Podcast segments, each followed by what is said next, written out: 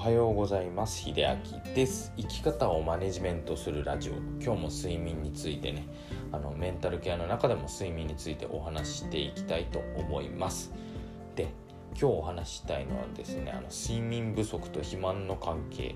ということでちょっとお伝えしたいなと思うんですけども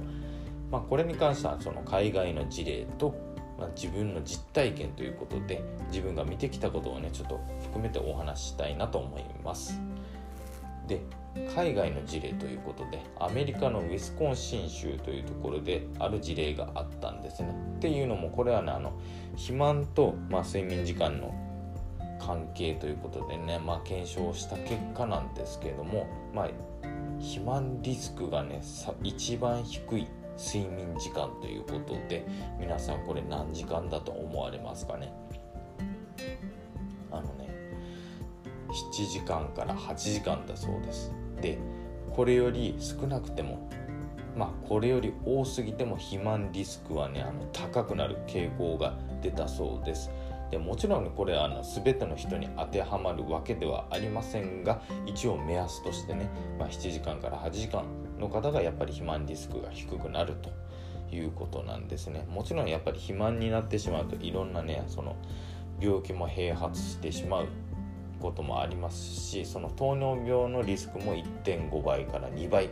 高くなりますし高血圧にもね2倍そのちゃんと睡眠をとっている人その5時間以下の方と比べて5時間以上睡眠とっている方はやっぱり高血圧のねリスクっていうのは下がるみたいだそうです。でやっぱりねその睡眠不足が肥満につながるっていうのはねなかなかねあの説明ね、できる方々っていうのがね身の回りにおられないと思うんですけどもこれちゃんとしたねあの理由がありまして睡眠不足がねあの脳にちょっと影響しているのが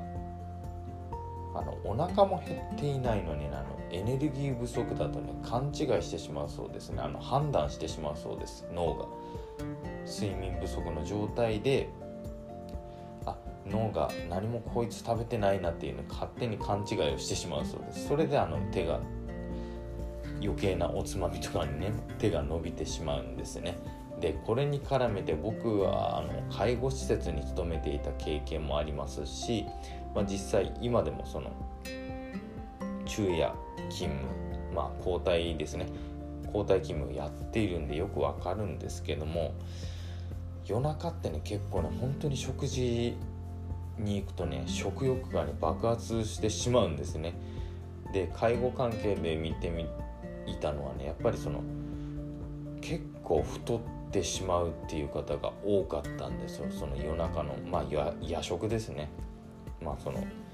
どうしてもその勤務時間帯っつってもずっと動いてるわけではありませんし何分間まあ何十分間ねやっぱり巡視と巡視の間に